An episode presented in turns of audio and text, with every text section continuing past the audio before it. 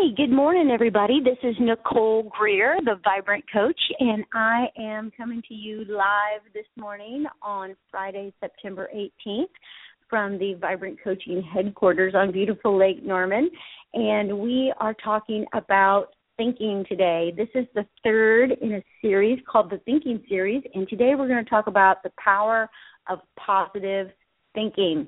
So you've heard this idea that attitude is everything. Well, it's absolutely true.